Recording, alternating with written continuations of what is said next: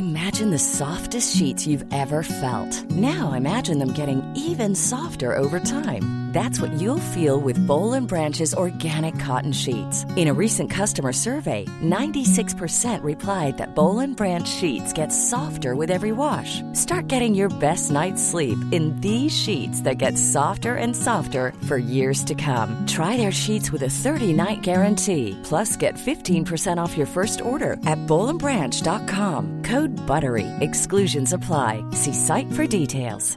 You should celebrate yourself every day, but some days you should celebrate with jewelry. Whether you want to commemorate an unforgettable moment or just bring some added sparkle to your collection, Blue Nile can offer you expert guidance and a wide assortment of jewelry of the highest quality at the best price. Go to BlueNile.com today and experience the ease and convenience of shopping Blue Nile, the original online jeweler since 1999. That's BlueNile.com. BlueNile.com. Hey, I'm Ryan Reynolds. Recently, I asked Mint Mobile's legal team if big wireless companies are allowed to raise prices due to inflation. They said yes. And then when I asked if raising prices technically violates those onerous two year contracts, they said, What the f are you talking about, you insane Hollywood ass? So to recap, we're cutting the price of Mint Unlimited from $30 a month to just $15 a month. Give it a try at mintmobile.com slash switch. $45 upfront for three months plus taxes and fees. Promo for new customers for limited time. Unlimited more than 40 gigabytes per month. Slows. Full terms at mintmobile.com. Welcome back to another episode of the How I Quit Alcohol podcast. For first time listeners, please be aware that not all of the conversations within this podcast are suitable for children. I'd also like to add a trigger warning that sometimes the conversations can get a little heavy. We may talk about things like sexual abuse, domestic violence, drug use, and alcohol use. And if you feel that that may trigger you, please do not tune in. Also, I'd like to add if you are a heavy daily drinker, please seek the help of a medical practitioner before quitting alcohol. This podcast comes to you from beautiful Bundjalung country. Please kick back and enjoy, grab yourself your favourite alcohol free bevy, and if you haven't already, do a gal a favour, please subscribe, rate, and review this podcast. This podcast is proudly brought to you by Monday Distillery. Monday Distillery are purveyors of beautiful non alcoholic beverages. Live on your own terms, be true to you, and drink what's good for your body and soul.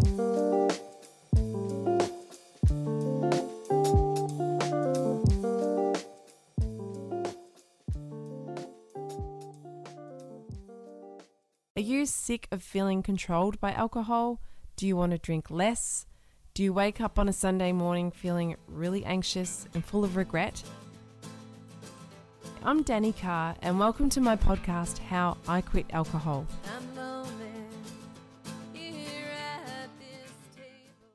Hi, and welcome back to How I Quit Alcohol. Today in the Zoom room, I'm joined by Isabella Ferguson. Isabella is three years sober. She's an amazing coach, registered counselor, and I'm very excited to have her on the podcast today. Isabella, how are you going?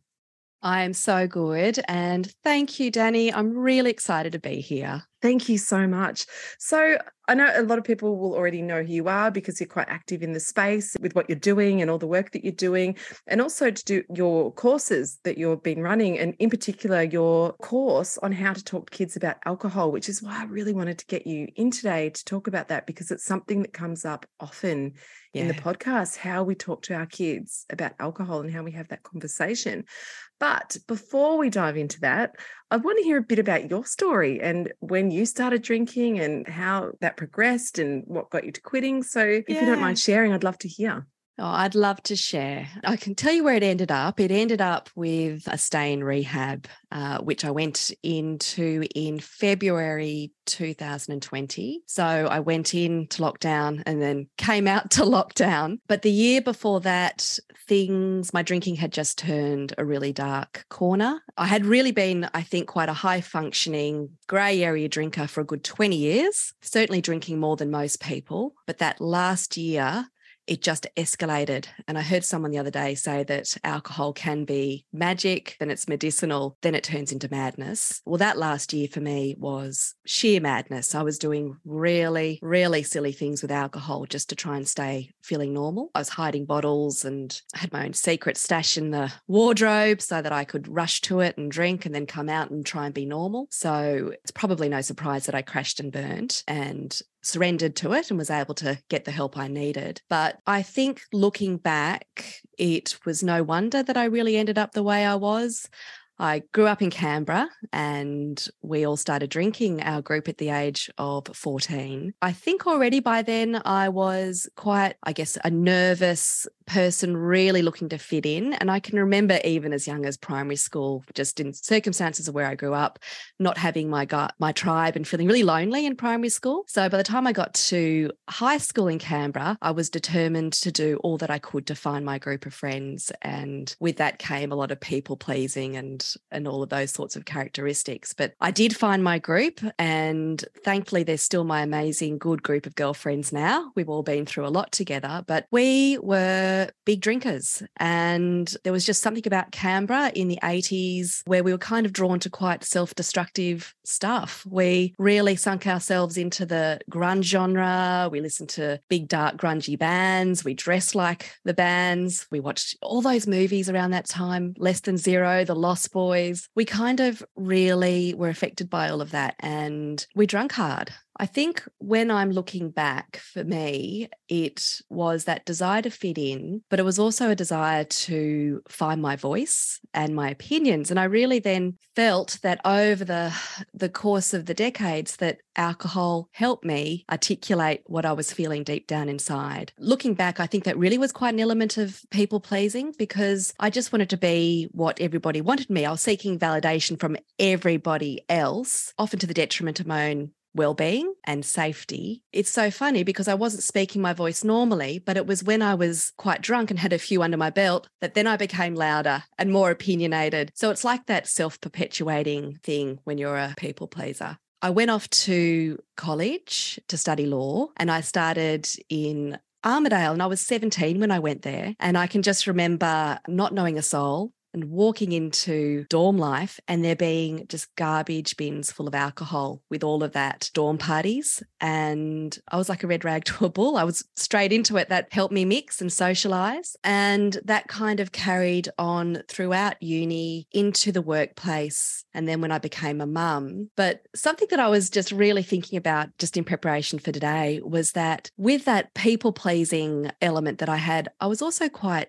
a chameleon. Like I shifted my identity really depending on what group I was hanging out with. So in high school, it was grunge, it was that kind of scene. At university, I very much then turned into this full blown hippie. I had dreadlocks. I lived out of town in a group house where we were growing poppies. I can remember taking a year off university. I just said, that's it. And I got on my push bike and we rode through Dorrigo down to Bellingen to Coffs Harbour, then hitchhiked up to Byron and just spent a year probably living the best crazy year of my life. But looking back, I was really still looking for who I was. I think with all of that, alcohol really just fits in quite nicely to help you kind of get over those feelings of insecurities that you've got. It was really, though, when I left work when I was a lawyer, so early 40s, and I was sort of on the pointy end of burnout just through the work, and I had two young kids that I found myself with more time on my hands. I'd lost that identity of being a lawyer in the workplace. So I f- was feeling kind of untethered in that moment. And then I kind of was using alcohol quite heavily to socialize with all the mums because I'd never been able to do that before because I'd been at the school gates dropping the kids off and running. So suddenly I found these tough, amazing, beautiful women in my neighborhood. They were very much like the crew that I had in high school. We partied hard, we drank hard. Then I started drinking more than everybody else, and things really took a turn, as I said, in that last year. Wow, there's a few things I want to touch on here. What comes to mind firstly is yeah. just was it you that was noticing that you were drinking more than everyone else, or other people pointing that out to you? It was me because everybody was drinking pretty solidly. And in my relationship, that's what we did. That's how we met. There was always lots of champagne and wine in how we socialized. We would have a bottle a night together, and everybody was doing it. And I was really good at hiding it. Really, the comments started coming in that final year. But in the lead up to it, no. I must say, though, that when I came out of rehab and had to integrate myself back into the into the world, there were a few friends that had said, Hey, babes, we're about to say something to you. You know, we're really glad that this has shifted and, and, that you've got help. So people were noticing, but we were all doing it. But as I said, I was good at hiding it. I was having in that last year a bottle of wine to myself before I went out and caught wow. up with my friends. Yeah when you said that they a few comments came what were the kind of comments that you were receiving at the oh, end in that last year? Just really lovely uh, thoughtful comments coming from a good place which was just those things like oh you went a bit wild last night or gosh you needed help walking home from the party last night. Um, are you okay? How are you feeling the next morning? Things that that message yeah. how are you feeling today? Like, yeah. Oh what did i do Yeah, and, good. Thanks. How are you feeling? You're trying to put it back onto the yeah. person. Uh, oh, hey, was, at least your yeah. friends are thoughtful. A lot of my friends would be like, "Fuck, you were wasted last night," or yeah, that would be the usual from my best friend Lisa. Fuck, you were fucking wasted last night. I know it's and it's hard. It's hard to hear. Mm. Yeah, it's a good good wake up call. And I think you kind of bank away those comments and they build up until you're sort of going, yeah, I can't hide from them anymore. Oh, absolutely. One thing that's really important, which you touched on earlier, is just that alcohol gave you a voice. And oftentimes, most of us, we start off and or it becomes a problem because it gives us that confidence that we never had. Yeah or perhaps as you say if we're feeling a bit different or quiet it gives us this courage to speak out or courage to be different that's the scary thing too in thinking about our children and our teenagers they're still finding their voice and we want to kind of hopefully we can give them some tools that they can have their voice or express themselves without the alcohol it has given you a voice it's given you some confidence then the important thing is noticing when it's diminishing that voice or when it's yes. diminishing the confidence that's exactly right and for me it was at this thing, this tool that I was able to use. I'm short, I've got a quiet voice, and I was still trying to learn what my opinions were. And then you start believing that you need it all the time to have an opinion, and your confidence can feel quite eroded when it's not there. That's when you start to doubt yourself. Particularly, it's not going to help your confidence when you're waking up the next morning, mm. remembering what you did with alcohol the night before. And certainly with the whole kids factor, I think you're really just wanting to encourage them to try and learn who they are when they're growing up and try and give them those really good coping skills so that they might be less susceptible to be like me and grab it when it's there, when they're out and about socializing. Yeah, if we can teach them that, if we had have been taught that earlier, perhaps. Yeah. I guess half the problem is with Gabor Mate talks about and hold on to your kids when we become so peer oriented and we're relying on our peers almost to bring us up rather than our parents. So parents actually stepping in and resuming that role of being the true north for the child, be the person that's there to direct and guide that child as much as you can and to listen and to connect with. Yes. So that they do feel confident and they're not going to their peers for guidance. We don't yeah. want other children bringing up our children, essentially, as nice as that sounds sometimes. Yes. I was definitely a peer oriented kid. I was just all about my friends and really didn't listen to mum and dad because the they were a bit disconnected for their own and reasons. Yeah. I can't at all blame my parents. They were really hard workers and they were just out doing yeah. what they needed to do. And also because I was rebellious. So I wasn't listening to what, you know, even if they had attempted to try and tell me, particularly when I was 14 and onwards, I wouldn't have listened. So, look, it's easy in hindsight. And mm. I've got a really rebellious 13 year old, loves guitar. He's in a band, he's winning Battle of Bands. It's really hard to tell him stuff. Part of it's kind of learning, well, what motivates your kid? They're all different. How are you going to mm. connect with them is going to be different from kid to kid. And mm, finding that connection point's key yeah, just being connected with. It's something I'm just working on as much as I can, and I'm certainly not getting it right.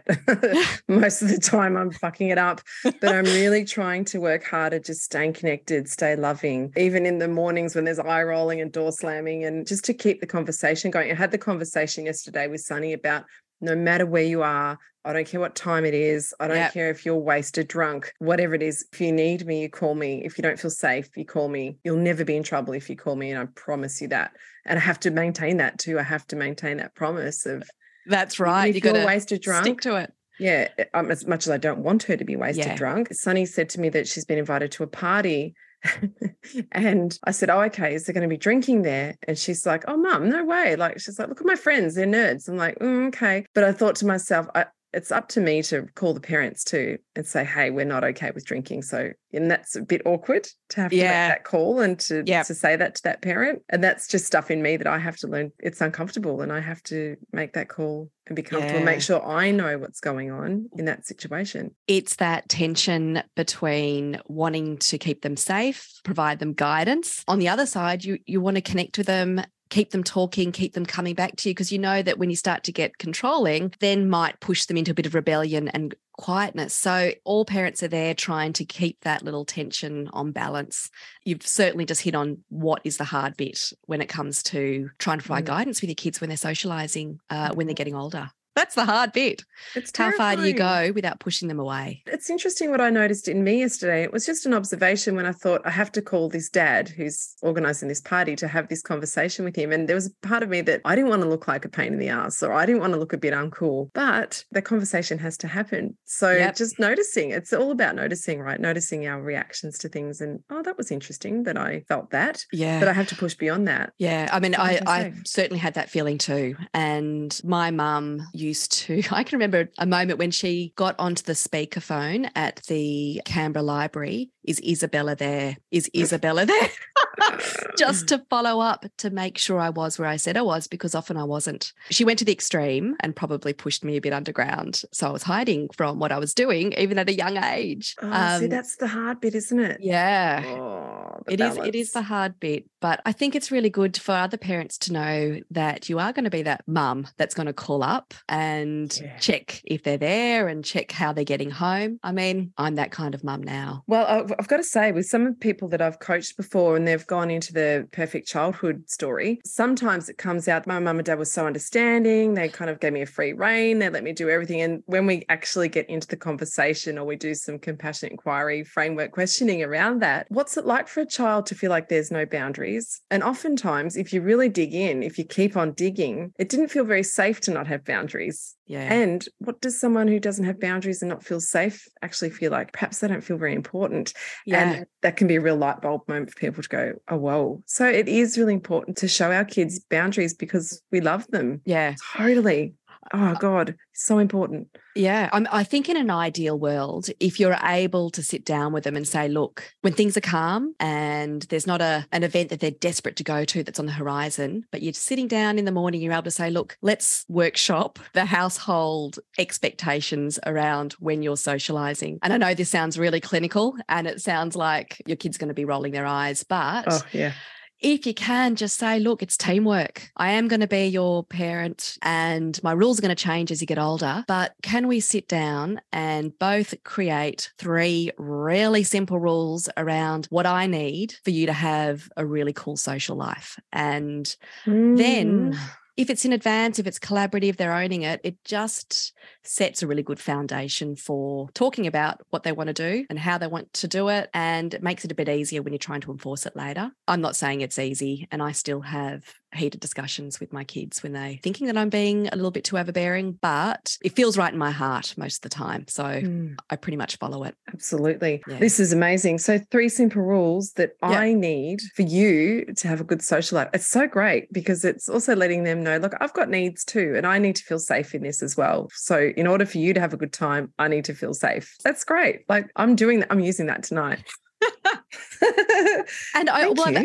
Oh, I've even seen where, where it goes awry. Like when they hit 15 and there has been a big social disaster, get the paper out again Mm. and just say, well, what went wrong? What do you think would be fair? And if you're saying, look, the foundation has to be to keep you safe, they never argue with it. So you're trying to see each other's perspective. There's so many times that so many parties or in, in situations I ended up in that were completely unsafe when I was younger, when I was a teenager, and often sneaking out and things like that too. But I guess if there was more boundaries I actually don't know. They probably would have happened anyway, but I so wish some of those situations hadn't unfolded. And for some of my friends that ended up in terrible situations when they were pissed, when we were Yep. all pissed and not able to even help them. Yeah. You know? I've been there. Oh, absolutely. Yeah. So now we have completely jumped forward. So let's pull back again. I Yeah. want to hear about you and your journey. So, how did it look like at the end for you when you were drinking? Were you drinking every day? Oh, yeah. I was drinking in the day by myself Ooh. to feel normal. The worst was when my husband came home and it was probably three in the afternoon and I was plastered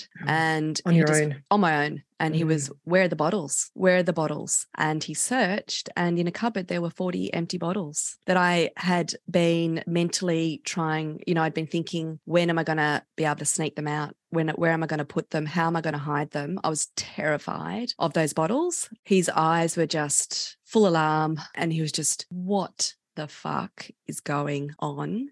I didn't know what was going on. I was mm. scared of withdrawing. By that stage, I was probably up to three bottles. And I had- had been Googling, I had been learning that you've got to taper down, you've got to stop. I was too scared to go to a doctor. Now I know you can do safe detox from home avenues. And I, oh God, if only I had known that. So that was a wake up call. It had gotten so bad that I was counting down the moments when my kids would go to school, my husband would leave, and then I would exercise. I would try and plan the day, knowing that I wasn't going to have to jump in the car anywhere to pick up the kids. Once I started, then I didn't stop. Whenever I started, it was with the idea that I was trying to slowly cut down to zero. That never worked. Of course, it wasn't going to work. And I would always just then continue on. And then come dinner, I was trying to hide the fact that I was quite drunk. My husband is amazing. We're- one of the rare couples that have hit that point and we're still solidly together. But he got really scared and he said, I've got to save the family. You've either got to get your shit together. I'm going to leave. At one point, I drank so much that I had to be taken to hospital. My blood alcohol level was 0.4 and it was probably had been like that on many occasions before this, but this was the point at which I was taken to the hospital. Can I ask who? Yeah. Like who took you to hospital? How did they know you had to be there? Can My husband. talk- So how Yeah. did he know that you needed to go to hospital? Were you just unresponsive or? I, I couldn't walk properly and I couldn't talk properly. And he just thought I was gone and he thought it was just very different. And I think a part of him also wanted to say, well, this is it. I need help. I need external help. So taking me there was also his way of getting external help. Were the kids there? No, No. the kids okay. weren't there. Thank God. And I was in hospital. It was humiliating. I knew I was taking up a bed that somebody else should have had. And I had this amazing doctor that basically said to me, her brother had been there, her brother had recovered, and she said I owed it to myself to sort my shit out. And she got me onto the hospital wing rather than discharge me and say, You're going to go straight from here to rehab. That probably changed the path that I went down. And from there, I I wanted a rehab that looked quite gentle and nourishing and supportive. I didn't want to go to a place where I felt like I couldn't have coffee and I felt like in jail. And Byron was the place that I found. And when I was picked up at the airport by one of their people that come pick you up, I went to, had been at uni at Armidale with her. Oh no way. so it felt very comfortable. She was very welcoming. And did that feel weird? Did that feel awkward for you or initially, yeah. but then it was also just a window into some really good conversations about well how were we in university? No wonder this is where we sort of have ended up. It was just then self-care pausing and surrendering to the idea that i can't handle alcohol and it just opened up the door of all the learning that i needed to do. Wow, that's so Ah, incredible and so Yeah. emotional. Thank you so much for sharing that and, and being so honest. How did it feel to know that? So you've obviously just got shit faced and woken up in hospital. I'm assuming. I'm assuming you'd probably forgotten what led to get you there. Would that be oh correct? uh, yeah waking up to the, the, the Oh, hospital beeps around you and just oh what have i done wow. yeah And then, so you're sort of being from there, not even sort of getting the time perhaps to think, okay, this is it. So you've really been just thrown in the deep end of going sober. How was that? Like, Oh, how did te- that feel? Absolutely terrified. I still Mm. hadn't, when I left rehab, I still hadn't had that mental click that I was going to be an alcohol free person. I still thought I was going to be someone that could moderate. Absolutely. Yeah. Really? at- oh, yeah. I, I, yeah. I, Mhm. I didn't know anybody that was alcohol free. yeah, I was terrified of not having a life, and my identity was so tied up in it. So, a large part of my time was the anxiety of how I was going to integrate and the stigma of everyone in my neighborhood. And of course, no one in the neighborhood knew except my close friends, but how I was going to say, This is what happened to me. I did try to moderate when I got back, and I'd fully convinced myself that I could. I thought I could just have one or two. It always ended in disaster. So you did um, drink after rehab? Oh, yes, I did Wow. a handful of times and it very quickly noticeably between my husband and I got to the point where well this is ridiculous what are you doing and I went to therapy I wasn't so good at therapy you know all those questions about where are you feeling it in your body? Where are you feeling all of it? Which is so important I was so disconnected from my body. I'd lived Mm. 30 years of abandoning my body. Mhm, mhm. And I was also just legally trained. So I was always in my brain my mind, not connected. So I didn't know. I couldn't answer the questions. I, I didn't know the answers. And one thing you don't learn in rehab is why you drink. You don't learn uh, Mm. why it is you drink the way you do, why Mm. alcohol does what it does, and they don't. You don't really know the path out. So if you don't know why you're doing it, this is one thing I always ask in my coaching is what's right about it? yeah, What what does it do for you? Because if you don't understand that, how are you ever going to get the antidote for that? Perfectly put. Mm. And I can't blame anybody else because they were planting the seeds of the type of counseling that you need. I would have liked to have known a bit about alcohol and dopamine and what it does to my brain and my body. And I would have liked to have known a bit about beliefs and how they are formed and how to undo them. Because I would have liked to have known I was empowered to untangle myself, but that only came later. And as soon as I started to learn that, that was like, oh, okay, I can do this. I can do this. Yeah. Yeah. Oh, it's so important to untangle those beliefs is one of the biggest things and to Yeah. to challenge the beliefs and the thoughts and the inner critic comes up and our labels that we've created for ourselves. Oh yeah. Yeah, So big labels. Yeah, absolutely. Wow, that's just so amazing. But it does sound like you're in the perfect place that you had to be in at that time. And then, you know, they say when the student's ready, the teacher will appear. Yes, So It- true. exactly how it happened. Yeah. Yeah. Yeah, it's all in perfect timing. I'm sure of it. So you tried to moderate. I find that very, that's interesting. And then when did you realize, okay, this isn't working? This has got to go.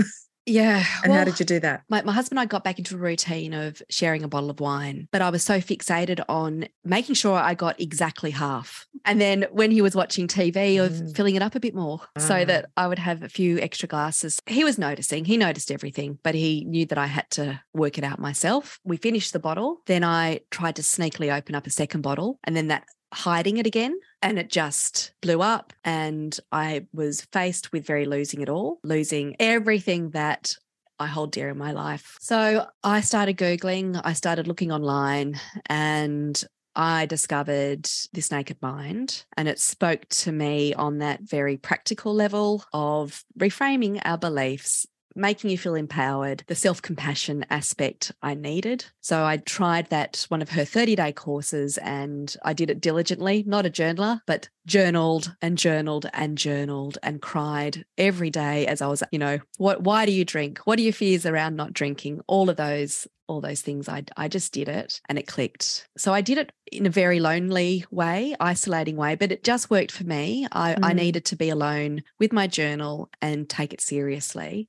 Mm. And then pretty quickly after that, uh, oh, and when I was in rehab, I signed up to my courses to become a counselor. So from there, it all just begun to make the way that I was learning to recover, then what I then did in my life with other people. So then I start I became a this naked mind certified coach and then I became a grey area drinking master coach. And I think it's worked. I think for me because it's answering that need that I had to find my voice. So I'm using my voice on blogging and writing about it, jumping onto podcasts and feeling useful, finding my purpose. And I found myself again through this whole process. Now I look at that glass of alcohol and I don't think about drinking it. I've got alcohol in our wine fridge, got it in my fridge downstairs, and I never think about it. often I think about where I was at and just think, wow, that got dark as a reminder. But for me, I just, I never want to feel that withdrawal feeling again. And I know that one glass of wine for me 20 minutes later it's going to i'm going to feel worse off than where i was at at the start. And that's a really powerful thought for me just that horrible uneasy feeling of oh i, I never want to feel that again yeah, absolutely. Ugh. That's that's the driver, isn't it? It's the Ooh, just driver. going back to that. No, thank you. Wow, what a story. That's absolutely remarkable. And to go from three bottles a day and having those 40 bottles hiding there in your cup. Which cupboard was it? oh it was in my painting room Wow, uh, so I was- had, mm. uh, yeah, it was in my, I know it's also symbolic. It was in my space, my room that no one went into, and it was way up high. You had to really get on a little ladder to get in. And I'd wrapped it up so that the bottles went clinking and you couldn't see it. And I'd put it right to the back. I was so shamed about it. How did he find that? He just knew. Yeah. And they, all your partners do know. They know Yeah, the they know. difference between who you are when you've been drinking and you haven't. Mhm. And he, you know, he had his own issues of and stress of, well, what am I going to find when I walk in tonight? He just was over it. And he did a Mm. full house search and it was humiliating, but he did it and Mhm. Had to be done. You know, I would have Mhm. done the same with him and I probably wouldn't have been as generous and kind as he was. I Mm, would have been yeah. a little bit bru- more brutal. What are you doing? But he was very, very kind and he rarely drinks. He's one of those guys and always has been where he can open the bottle of wine and have a glass, then three days later go, Oh, there's that bottle. It's off now. I'll pour it down the sink. And we're healthier for it, both of us. Yeah. Did the kids notice that you've stopped drinking? Have they noticed? They're probably intuitively noticed because we have gone from a family that got really quite celebratory and loud, put the records on, all the neighbors came over. We used to dance till the early hours in the morning, and there were Mm. lots of bottles. And they would have noticed that. I hope to think that I kept it contained, but I know now through all of the, the learnings that I've done that kids pick up all of that really young. But also, I've addressed it with them. I've had a fireside chat with them about why I am an alcohol free woman. And I've been factual and succinct, but I have told them that alcohol, it started controlling me and I struggled with it. It got too much. I've told them the story that it started off quite innocuously that I was a young kid in high school feeling like I was lacking in confidence and alcohol was this cure to that. And I've gently told them the story quickly because they get quite bored. They're not as interested in my recovery story as I am. Um, and, but I have said, and I had to go away for four weeks to really sort myself out. I did it for me, first of all, but I also did it so I could show up really well as a mother. And I Mm. really think that conversation, no matter where you sit at on the Mm. drinking spectrum, is important. It has to be part of this conversation. And I, I Mm. know that's a it doesn't have to be. I mean, I think every parent needs to do what's right for them. Mm, But our actions do speak louder than words. mm. And if we can somehow bridge the disconnect between what we tell them to do than how we're they're seeing us drink at home or not drink at home, it's really good just to explain why we do what we do. And there are so many reasons for that because it it makes them feel like they've been included. There's that great trust and respect Mm. that we're showing them. And it shows them the gravitas of this conversation and the risks. But Mm. I did tell them, and they had some really good questions. That conversation now continues on. I've shown them the courses that I've created. Uh, They've been my guinea pigs for that. They hear about just all that I learn, and they hear that they know that I've got a podcast too. And I, I told them that I'm appearing on your podcast as well this morning, and they don't think twice. And I think they just, oh yeah, it's just mum doing her thing now. I wonder how it would be if we could get really honest about why we drank, or for the people that are still drinking that are listening, if you could really be brutally honest and Mm. ask yourself why you're drinking, and then perhaps saying to your kids, if you're still drinking, I'm drinking this weekend because I'm not confident. Yeah. and and I need to work on that. Like if we were to be brutally honest with our kids and to say and perhaps why we drank, and that if I could go, I always ask on the end of the podcast if you go back in time and speak to your younger self, what would you say? And thinking about that and having that conversation with your child. Or a child, perhaps if you're allowed to, child Yeah. that you know. It's hard because they're going to they're going to want to explore. They're going to want to do that stuff, like I did. Uh-huh. Oh, but I guess, like you said at the start of the conversation before we hit record, it's about delaying. So, what do you say to people that Yeah. kids like mine, 14 year old, they're going to start getting invited to parties? And what happens when they say, What do we do when Sonny comes home and says, Mum, I want Yeah. a, a four pack of vodka cruises? what the fuck do you do?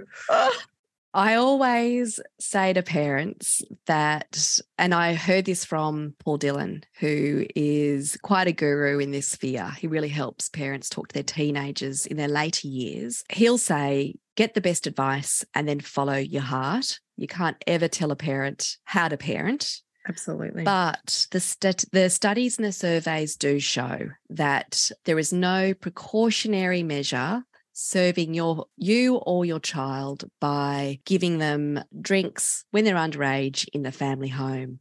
You're not helping them to adjust. You're not teaching them to drink sensibly. It actually can give rise to them forming beliefs around the fact that I need to drink alcohol to celebrate or to socialize. There is no benefit to you in trying to introduce it in a safe way at home. The messaging out there is delay, delay, delay as long as you can. And it's also coupled up in with the surveys, which are showing the really, really good news, which is kids are choosing not to drink at ever increasing greater rates. So it's becoming a viable option for them to say no. So let them, let them Mm. not.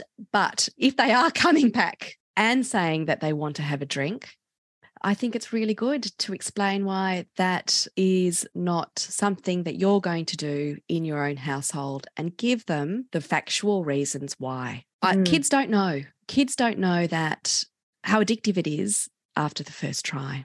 I mean, people told me that about smoking. It's so addictive. Don't ever do it. Don't ever do it. And there I was, Same. smoking away. And then I fucking wish to God that I had to listen because it was so hard to give up. It was harder than giving up alcohol, that's for sure. Yeah, yeah. In some ways. Okay. What about for people when they say, I'd rather them do it in my house than do it behind my back? the answer has to be the same. You're there to be the person that guides them. You need to explain why this is your decision. I think it's really important to say to our kids that it's just this is what alcohol does to your brains and your bodies. This is why I'm making the decision that I don't want you drinking at home and really include them into all of the good, solid reasons why it's bad for their brain health. It's bad for their development, that it can delay coping skills and it can actually then the earlier that they drink it can make them more susceptible for an alcohol use disorder drinking at a younger age and i don't think you you need to make them feel scared or fearful i think it's a really important conversation to explain the basis and the reasons behind why this is not working this is not happening and to also say my expectation is for you not to drink behind my back until you become an adult and then explain the reasons why Absolutely. In one conversation I've had with Sunny about it already, I've Mm. told her some of the horror stories of things that happened where we've ended up in unsafe situations when we were teenagers, when we were the same age, and how that alcohol really can make you really unsafe. yes And I and that really resonated with her a bit. I you know, you want to be able to look out for your friends. You want to make sure your friends are safe. You want to make sure you're safe. You want to be in control of yourself and your body so that no one else takes that control or no one else can invite themselves in to take over. Essentially, that conversation made her a bit more empowered. It made her feel, I guess, strong yeah in that you make this choice, you stay strong, you're in charge of your body, you're in charge of your Oh. own safety. I think that made her feel good. I reckon if I'd have said, Oh, it's bad for your brain, blah, blah, blah, she might have gone, Yeah, yeah, yeah, yeah. I think it's still good to have the conversation, absolutely, to let them know, like, you've got to just lay it all out. Like, here's the facts. I think for girls, it's definitely about keeping yourself safe, keeping And your friends safe. And what you've Mhm. done by that is you've basically respected her autonomy and her own choice and her own decision making. And at that Mm. age, that is so important for them. What's really resonated with a few kids that I've spoken to is to sort of focus on the fact that it's actually just ethanol, but Mm. it's marketed as this sugary substance that gives you success and connection and friendship. And when you kind of turn on their critical awareness, it can make them feel like, oh, we're being a little bit tricked by all the advertising out there. Mm. I think the biggest key, and I think this is what you were touching on really, is that our biggest currency is to have influence into their life and their decision making. And we're really only going to get that if we've got a good connection with them. Mm. And that's really what it all comes down to at the end of the day is really trying to work on the mutual trust and respect. Totally. Yeah. Yeah. and They, the, connect, the connection piece. Yeah, and respecting them as well. But even perhaps asking, here's another thing I just thought that just dropped in for me. If they wanted to drink at a party, perhaps say, what do you think it would give you if you drank at the party? And then you can kind of deconstruct that and have a oh. conversation around that without judging them, without Oh, telling yeah. them, just to listen and understand and put yourself back in their shoes, how that would have felt back then. That's right. The easiest place to know how to respond is when they're on either end of the spectrum. If they're rare drinkers or they're not drinking at all, Mm. then brilliant. You don't have to Mm. do much at all. But if they're that teenager and they're out there, I could have one in a few years' time, who knows, that are doing wild and dangerous things with alcohol, like I was with my friends. Then it's almost easier to know what to do, which is probably it needs to be reined in. You need to Mm. potentially talk to the school, get the counselor involved, talk to other parents, maybe get external help. That's when it's extreme and you know Mm. their safety's at risk. But when your kid falls in that the middle ground of being an ordinary teenager in Australia, growing up where alcohol is at parties all the time, then that's where a lot of the parents get quite confused with how they deal with it. It's so hard because Yeah. also you don't want your child to feel not included. Look, it's a tough. I've got no answers here other than, like you say, you know your child. Yeah. Each parent knows their child. No one can tell anyone how to parent their child. Whatever works for you works best. But like, I really like what you say: delay, delay, delay. Do anything Yeah. you can to delay that because their brains just simply aren't ready for it. They don't realize that. And they're going to try and push against that. Yeah. I think another great messaging tool as well for the kids is to, especially if they're a kid a bit like mine who wants to be a bit different, well, you know, stand out, be different. Don't be one of those dickheads. yes. Don't be one of those people acting like a, a monger at the end of the night. It's not cool. Yeah. Show your difference that way. Yes, I took my daughter out to this cabaret show uh, a couple of weeks ago in Brunswick Heads that was playing locally. And there was this couple, two couples sitting there. They were getting drunker and drunker and drunker. And these young women were there and they were really attractive, really gorgeous. And they were acting like total fuckwits. By the end of the night, they were just jerks. And everyone started looking at them, rolling their eyes. Even their own partners were like, oh. And they kind of got ugly by the end of the night, too. They were just so like, "Bleh." And it was great. I was so Oh. stoked for Sunny to see that because I was like, this is what happens. This is alcohol. This is what it does. Oh, she's such a good oh, thing." Yuck. Yeah. And I loved what you said before as well, Danny, which was like if there is a moment where you do know that there's been alcohol involved, then it can be a really good opportunity to ask all of the questions. And you might need to take some Mm. time to have a deep breath, but then come Mm. back. Did you feel pressured? Why did you do what you did? Did anyone act stupid? Would you do it again? Mm. all of those questions are going to help with connection and talking and Mm. learning and you're getting great insights into and inroads into their life yeah. Yeah. rather than freaking out and saying well screens are banned you're never going out again kids are really good at picking up with unfair consequences Mm. so we're parents in here for the long haul aren't we if it's happening once it's going to happen another 20 times And it's always great to put it, yeah, like you say, well, how did that make you feel? Or what was going on for you in that moment? And yeah yeah how do you feel about it now? You know, if it has happened, just have an honest conversation without judgment. There is no point in, as you say, grounding them for two weeks. It's what's it going to do? It's best to ask, okay, what's going on for you? What's That's right. you? Yeah. And if they're drinking to fit in, you've just added fuel on all of that. If it's getting quite extreme, almost approach it like I would approach somebody that is going through their own recovery from alcohol that's got a problematic relationship. And you've got to try and keep the shame out and the blame out and the stigma out and just get to the core of all what's going on, yeah. why you're doing what you're doing. Yeah, absolutely. Yeah. I think it's also important to, like I said earlier, like having the conversation with your kids that if you end up in a, a shitty situation, you can always contact me without Oh. consequence. I think that's really important to have that conversation. the safe person talk.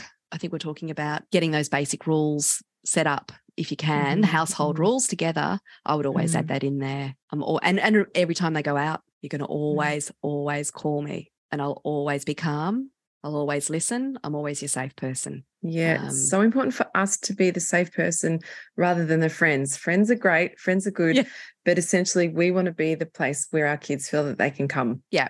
And have Yeah. conversations and be honest with, and that we're going to be a place of no judgment Yeah. and just pure safety for them. They need that safe place to land. yeah. And again, Yeah. I've referenced this book quite a few times in the podcast, but I'd say to everyone who's got teenagers or kids to check out Gabor Mate's book, Hold On to Your Kids. Have you read it, Isabella? I haven't read Ah, it. I haven't read it. It's a great book. Hold on to your kids. Absolutely brilliant. It's just, it's phenomenal. It's absolutely Yeah. phenomenal. I'd say definitely for people to read that. It's a great tool. Yeah, okay, Yeah. I'm going to get that for sure. It's hard, isn't it? I mean, you're really trying to work out how best is to keep your kids safe. And look, probably I'm over vigilant because of my own experience. Yeah. And I probably carry a bit of that shame of having been away from them for four weeks. But Mm. I know that having open conversations about alcohol and filling in the gaps about why adults drink, why society seems to be obsessed with it, why some adults drink excessively around them, it takes that Mm. allure away of alcohol, of it Mm. being some magical substance that you need to celebrate. Being honest with them too is just like it makes you act like a dick. It makes you wake up feeling like shit. It makes you do stupid things. It puts you in unsafe situations. Yeah. It's not fucking cool. It's not cool to be sitting there at the end of the night uh, or vomiting on yourself. There's nothing cool about that. What is cool is people who are in their body, they're confident. This is the message that I want to try and give to my kids that Yeah. that stuff is not cool. Yeah. And people that are doing that is it's not cool. There's a different way that you can live. Oh my God. I'm pretty sure that that may have helped me, I think, in my earlier years to really get that. Gosh, if I can try and encourage my kids to trust their own decisions so that they feel pretty solid in themselves and informed, then I think that's a big tick. I also think if you can do all that you can to just help them with all those social anxiety, those nerves, give them little tools that they can use when they are out and about with their crew socializing when they're feeling uncomfortable in their own bodies that's a large part of the work that i really love doing because Mm, that nervy unease that uncomfortable moments that you feel when it, well, every kid does when they walk into a social situation it just makes them a li- little bit more susceptible to finding something external to them to bridge that gap. So there are lots of little things that we can do as parents absolutely. Wow, that's incredible. One thing, too, I think I might have mentioned this before on the podcast, but um, I've come from a family, my family are big drinkers. One person in my family is my brother. You know, he's a fairly big drinker and he's sort of that guy. Like he's a sort of Aussie bloke and loves a beer. And he was staunch with his kids. You're not drinking. You're just not drinking. Like it was just not an option for them. His kids, they don't drink. Nathan, my nephew, he's he's editing this podcast. I'll be sitting there going, mm-hmm, mm-hmm. And I remember even Nathan coming up to stay with me and going, come on, drink, Nate, drink, drink, have a drink with Auntie Danny. He's like, nah, they just didn't do it, even though that was around them everywhere. But it was just, it was how just always a no. it what's his reasoning Well, I think it's honestly for my brother and my sister in law, just like, no, no, no. Okay. So even though they said no, but they still drunk themselves a lot. So has he always been pretty confident and self grounded in himself? I'm so My curious nephew? about these. Yeah. No, yeah. they're, they're pretty shy kids, actually. yeah. They're Yeah. pretty shy, but uh, they just don't drink really at all. It's it's quite phenomenal. But then, you know, then you can have other parents that are super strict and it's gone pear shaped on them Oh, as well. yeah. So who knows? My stepdaughters are 22, 24, and they don't drink much at all. And potentially that's a generational thing. Maybe it's a nice shift that kids of the 80s and the 90s kind of went hard, I Mm. think, Mm. and we're all paying for it now in our 40s. They probably saw us and were turned off by our behavior and decided to go the other way. Probably too. What I love though, in my decision and my husband's decisions to not drink and having a lot of people around us who are beautiful, confident, creative people, that most of them don't drink at all or hardly at all. And so our kids are around that constantly. And people who do amazing things or play amazingly huge shows. We've got a lot of musician friends and things like that that show up. They're probably doing yoga backstage, drinking green tea. The kids are there, they're seeing that. So they're now being modeled this way of, of being that you can go and play in front of thousands of people or you can just show up or socialize or have people over for dinner. And that's not part of it now. And it hasn't been for a long time. My little one would never even really remember that as being part of it. So that's what's being modeled. And, you know, there's that monkey see, monkey do thing. Well, thank God. That's what I'm so happy about that this is what we get to model for our kids. That What we an can be- absolute gift. yeah, confident, we can be creative, we can do all those things. If anything, that conversation too around alcohol will steal from your creativity, will Yes. steal from your confidence. I used to sit there and paint with a glass of wine. Wow. How's he painting Thinking, now? I've basically stopped. I need to get back into it. I Ah. mean, I think I've just learned so much. I was probably painting to calm my nervous system during the crazy days. Mhm. But yeah, look, you're right about modeling all those moments. And I didn't have that modeled for me. Alcohol was always there. That's probably Mhm. why I was so shit scared in rehab about how the hell am I going to live without alcohol? But now we're doing it with our kids. Imagine the softest sheets you've ever felt. Now imagine them getting even softer over time. That's what you'll feel with Boll and Branch's organic cotton sheets. In a recent customer survey, 96% replied that Boll and Branch sheets get softer with every wash. Start getting your best night's sleep in these sheets that get softer and softer for years to come. Try their sheets with a 30-night guarantee. Plus, get 15% off your first order at bollandbranch.com. Code BUTTERY. Exclusions apply. See site for details. Hey, it's Paige DeSorbo from Giggly Squad. High quality fashion without the price tag. Say hello to Quince. I'm snagging high-end essentials like cozy cashmere sweaters, sleek leather jackets, fine jewelry, and so much more. With Quince being 50 to 80% less than similar brands. And they partner with factories that prioritize safe, ethical, and responsible manufacturing. I love that. Luxury quality within reach. Go to quince.com slash style to get free shipping and 365 day returns on your next order. Quince.com slash style. Imagine the softest sheets you've ever felt. Now imagine them getting even softer over time. That's what you'll feel with Boll and Branch's organic cotton sheets. In a recent customer survey, 96% replied that Boll and Branch sheets get softer with every wash. Start getting your best night's sleep in these sheets that get softer and softer for years to come. Try their sheets with a 30-night guarantee. Plus, get 15% off your first order at bollandbranch.com. Code BUTTERY. Exclusions apply. See site for details.